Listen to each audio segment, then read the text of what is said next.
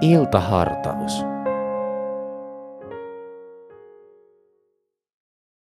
Tämä on Helsingin kansanlähetyksen iltahartaus.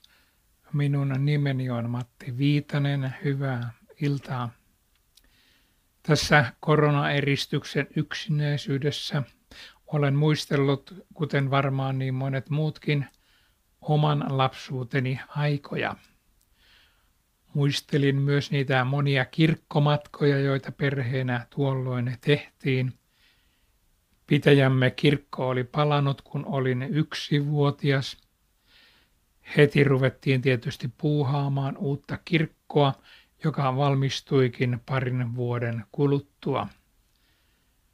Varmaan uutuudenkin takia kirkossa oli tosi paljon satoja kirkkovieraita – suunnilleen joka pyhä monen vuoden aikana.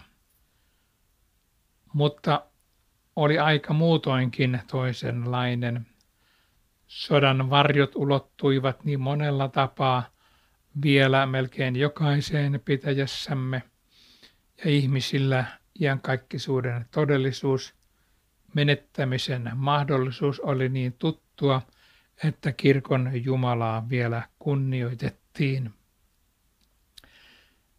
Mutta pikkupoika huomioni kiinnitti sen, että kaikki ihmiset olivat kirkossa hyvin vakavan näköisiä. Varsinkin kun tulivat Herran pyhältä ehtoolliselta, silloin jokainen oli, jos mahdollista, vieläkin vakavamman näköinen, melkein surullisen näköisiä kaikki. On huomattava, että tuolloin 50-luvulla ehtoollista jaettiin korkeintaan kerran kuussa, yleensä harvemmin. Se oli siis erityinen kirkkojuhla, kun oli ehtoollis Jumalan palvelus. Ei ollut niin kutsuttuja messuja, jolla nimellä ne tänään kulkevat ja joita vietetään suunnilleen joka sunnuntai. Toinen, mikä kiinnitti huomiota, oli ehtoollisen liturgian sävelkulku. Vain surullisimmat kansanlaulut vetivät vertoja liturgiasävelen mollisointuun, vaikka sanat kuuluivat Kiittäkäämme Jumalaa, meidän Herramme. Se on oikeus ja kohtuus. Pikkupoika ihmetteli tätä ristiriitaa. Hyvä asia ainakin sanoissa, mutta kaikilta iloisuus kaukana. Mutta se näytti kuuluvan asiaan, joten pikkupoika olkoon vain hiljaa. Jotkut syrjään sysätyt yrittivät tähän kiinnittää huomiota, mutta heidätkin hiljennettiin nopeasti. Meni vuosikymmeniä ennen kuin ymmärsin, että ei Jumala sitä meiltä vaadi. Se oli ja on vieläkin monissa paikoissa kirkollinen tapa. Jumalan hyvä sydän ymmärsi Jeesuksenkin elämän aikana ilon ja ylitsepursuavan kiitoksen. Tietysti on niin, että iloisuus sen koommin kuin vakavuuskaan ei tuo Jumalaa sinänsä lähemmäksi. Se on hyvä muistaa, kun nykyään ylistysmusiikilla koitetaan tuoda Jumalaa keskellemme.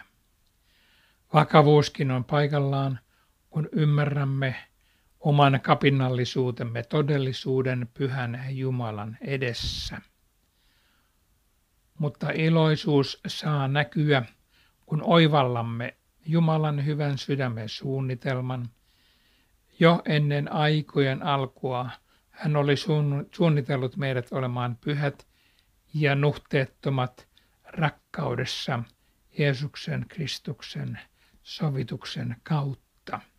Hänessä vallinnut meidät lapseuteen, hänen yhteyteensä. Jeesus on sovitustyönsä kautta avannut meille Jumalan sydämen lyönnit, tahdon pelastaa luotunsa, voiman vetää meidät yhteyteensä ja iankaikkisuuden johon hän meitä Jeesuksessa kutsuu. Iloitkaamme siis pelastuksesta, jonka Jumala on meille Jeesuksessa valmistanut. Se saa näkyä kasvoillammekin hymynä ja nauruna. Mutta kunnioittakaamme vakavan näköistäkin, emme tiedä millaisessa Jumalan myllyssä hän juuri silloin on. Rukoilkaamme vielä virren 124 sanoin. Rukoilen, Herra, yhä henkesi lahjoita, sytytä valo pyhä, mieleni kirkasta. Yön usvat aamu voittaa, taas uusi päivä koittaa, saan elää armosta. Ohjelman sinulle tarjosi Helsingin evankelisuterilainen kansanlähetys. Katso lisää kansanlähetys.fi kautta Helsinki ja tule mukaan.